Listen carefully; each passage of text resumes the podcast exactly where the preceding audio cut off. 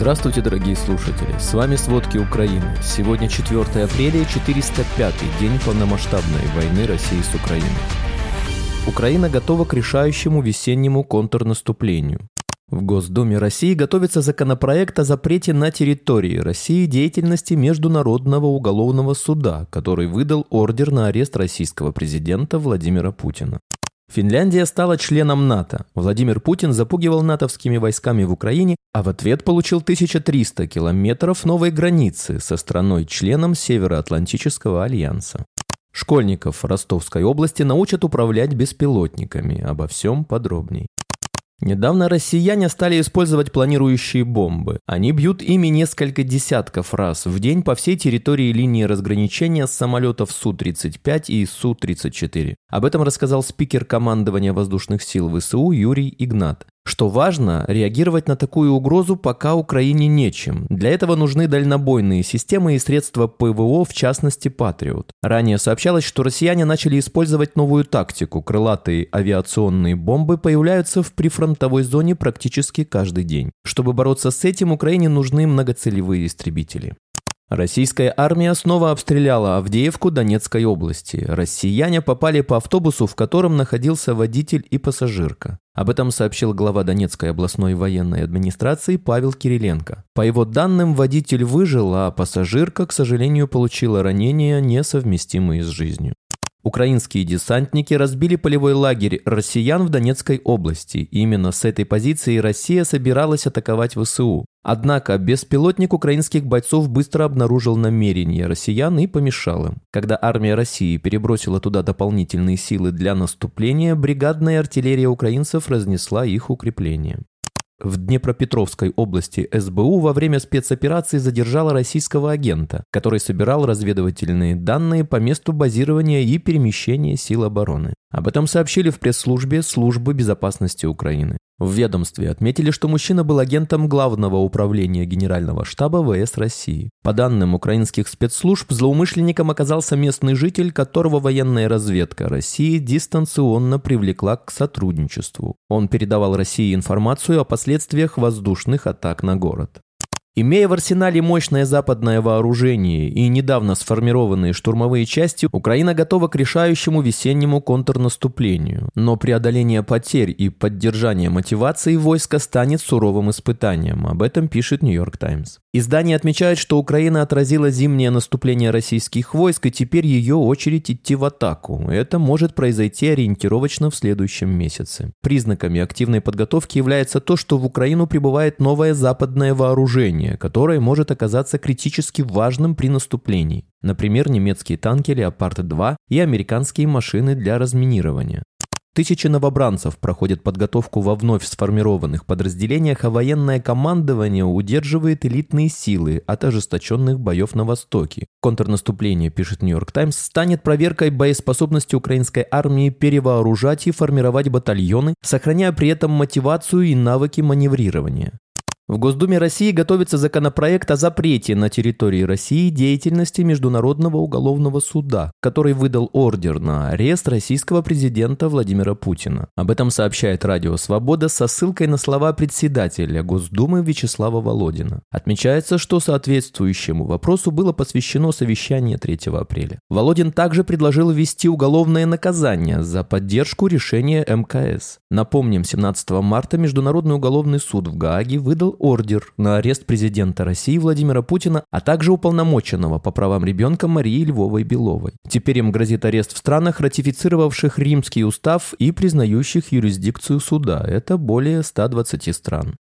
Россия стремится спонсировать и развивать альтернативные частные военные компании, чтобы заменить вагнеровцев на фронте. Об этом сообщает британская разведка. Известно, что между Минобороны России и группой «Вагнер» долгое время сохраняется противостояние. Поэтому российское военное руководство, вероятно, хочет заменить ЧВК, над которым оно будет иметь больше контроля. Однако ни одна другая известная российская частная компания сейчас не приближается к размерам или боевой силе вагнеровцев. Ранее сообщали, что основатель частной военной компании «Вагнер» Евгений Пригожин может свернуть операции своих наемников в Украине после того, как российское военное командование сократило им поставки боеприпасов и запретило вербовать заключенных. Вместо этого Пригожин может снова сосредоточить свою деятельность в Африке. Оккупированный Крым сейчас является одной из самых укрепленных территорий. Россия подготовила там сеть сложных оборонительных сооружений на фоне обещаний Украины вернуть полуостров. Спутниковые снимки компании Максар опубликовало издание «Вашингтон-Пост». На снимках видно, что россияне построили в Крыму десятки средств защиты, окопы, заграждения, траншеи, зубы дракона. Всего за несколько недель россияне построили километры укреплений возле поселка Витина на западном побережье Крыма, хотя аналитики говорят, что морская атака маловероятна. Спутниковые снимки показывают, что многие оборонительные сооружения были построены вдоль водоемов, что означает дополнительное препятствие для потенциального наземного наступления Украины. Власти Брянской области России 3 апреля сообщили, что украинский беспилотник атаковал местный военкомат и здание Министерства внутренних дел, сбросив взрывное устройство. Об этом сообщил губернатор Брянской области Александр Богомаз в Телеграм. Согласно его словам, атаковали Севский район. В результате сброса взрывного устройства повреждено здание районного военкомата. Пострадавших нет. Позже губернатор заявил об еще одной атаке на Севский район. Как сообщается, с помощью беспилотника взрывное устройство якобы сброшено вблизи здания МВД. Пострадавших в результате этого также нет. Российские оппозиционные журналисты-расследователи обнаружили, что предполагаемая резиденция российского президента Владимира Путина в Красной Поляне недалеко от Сочи в Краснодарском крае России охраняется установками ПВО. По меньшей мере, один комплекс малого радиуса действия «Панцирь С-1» был зафиксирован около резиденции Путина в одном километре от комплекса, который юридически принадлежит «Газпрому». Однако на самом деле комплекс, принадлежащая Путину зимняя резиденция. До войны он ездил туда кататься на лыжах. Напомним, в январе 2023 года стало известно, что в 6 километрах от резиденции президента России Владимира Путина в Валдае Новгородской области установили зенитный ракетно-пушечный комплекс «Панцирь-С1». Кроме того, комплексы «Панцирь-С1» установили на крышах нескольких зданий в Москве, в частности, на крыше Министерства обороны. Это было сделано так, как россияне боятся ударов украинских беспилотников по Москве. Финляндия стала членом НАТО. Это вдвое увеличило границы России с Альянсом. О том, что Финляндия официально вошла в НАТО, сообщил польский премьер Матеуш Моравецкий. Последнее вступление новой страны в Альянс одобрила Турция единогласным решением депутатов. Власти Финляндии неоднократно говорили, что решение вступить в НАТО принято в целях обороны. Эта страна, а также Швеция подали заявки в Альянс после того, как Россия вторглась в Украину. Объявляя о войне, Путин назвал одним из аргументов для этого расширение НАТО на восток. Теперь граница с Альянсом увеличивается почти вдвое на 1340 километров. Кроме того, Финляндия становится седьмой страной НАТО на Балтике. Власти Нидерландов выделят Украине первый в 2023 году комплексный пакет помощи на сумму 274 миллиона евро. Об этом вечером 3 апреля заявила министр внешней торговли и развития сотрудничества страны Лише Шрайни Махер. Отмечается, что 100 миллионов евро пойдут на восстановление больниц, объектов здравоохранения, энергоснабжения, домов и инфраструктуры. 20 миллионов направят на гуманитарную помощь, 10 миллионов на психосоциальную поддержку и еще 10 миллионов на разминирование использования сельскохозяйственных земель. Также Нидерланды выделят 40 миллионов евро на закупку семян и техники для украинского сельского хозяйства. Еще 94 миллиона пойдут на нелетальную помощь для ВСУ, укрепление сотрудничества между Украиной и НАТО, а также защиту и сохранение украинской культуры. Курс российского рубля упал до минимума за этот год. Об этом сообщает российское издание агентства. Эксперты называют несколько причин ослабления российского рубля, нехватка валюты в России, снижение доходов от экспорта, окончание налогового периода, а также уход западного бизнеса из страны.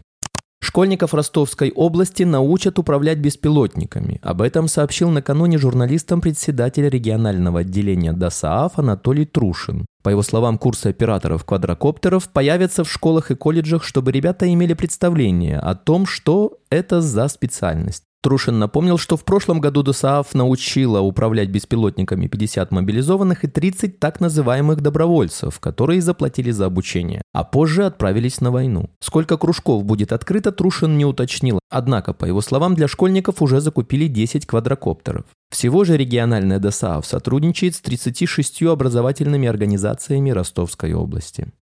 Путин обвинил Запад в крахе российского автопрома, в падении производства легковых автомобилей в России до минимума со времен правления Леонида Брежнева виноваты западные партнеры, которые нарушили взятые на себя обязательства, заявил президент России Владимир Путин. Они повели себя в высшей степени некорректно, нарушили все свои обязательства. И у нас падение в автомобильной промышленности составило свыше 60%, сказал во время общения с рабочими на заводе Тула Желдормаш Путин, цитата Потас. По данным Росстата, в 2000 2022 году в России было выпущено на 67% автомобилей меньше, чем годом ранее. Всего с конвейеров сошло 450 тысяч машин, минимальное число со времен первых лет правления Леонида Брежнева. Для сравнения, в 1970 году СССР выпускал 344 тысячи автомобилей в год, а в 1975 году после запуска заводов в Горьком и Тольятти уже 1,2 миллиона. За январь-февраль 2023 года российские заводы произвели всего 53,9 9 тысяч машин, что почти на 74% меньше, чем за тот же период 2022 года, подсчитало агентство «Автостат». Спасибо, это были все главные новости о войне России с Украиной к середине 4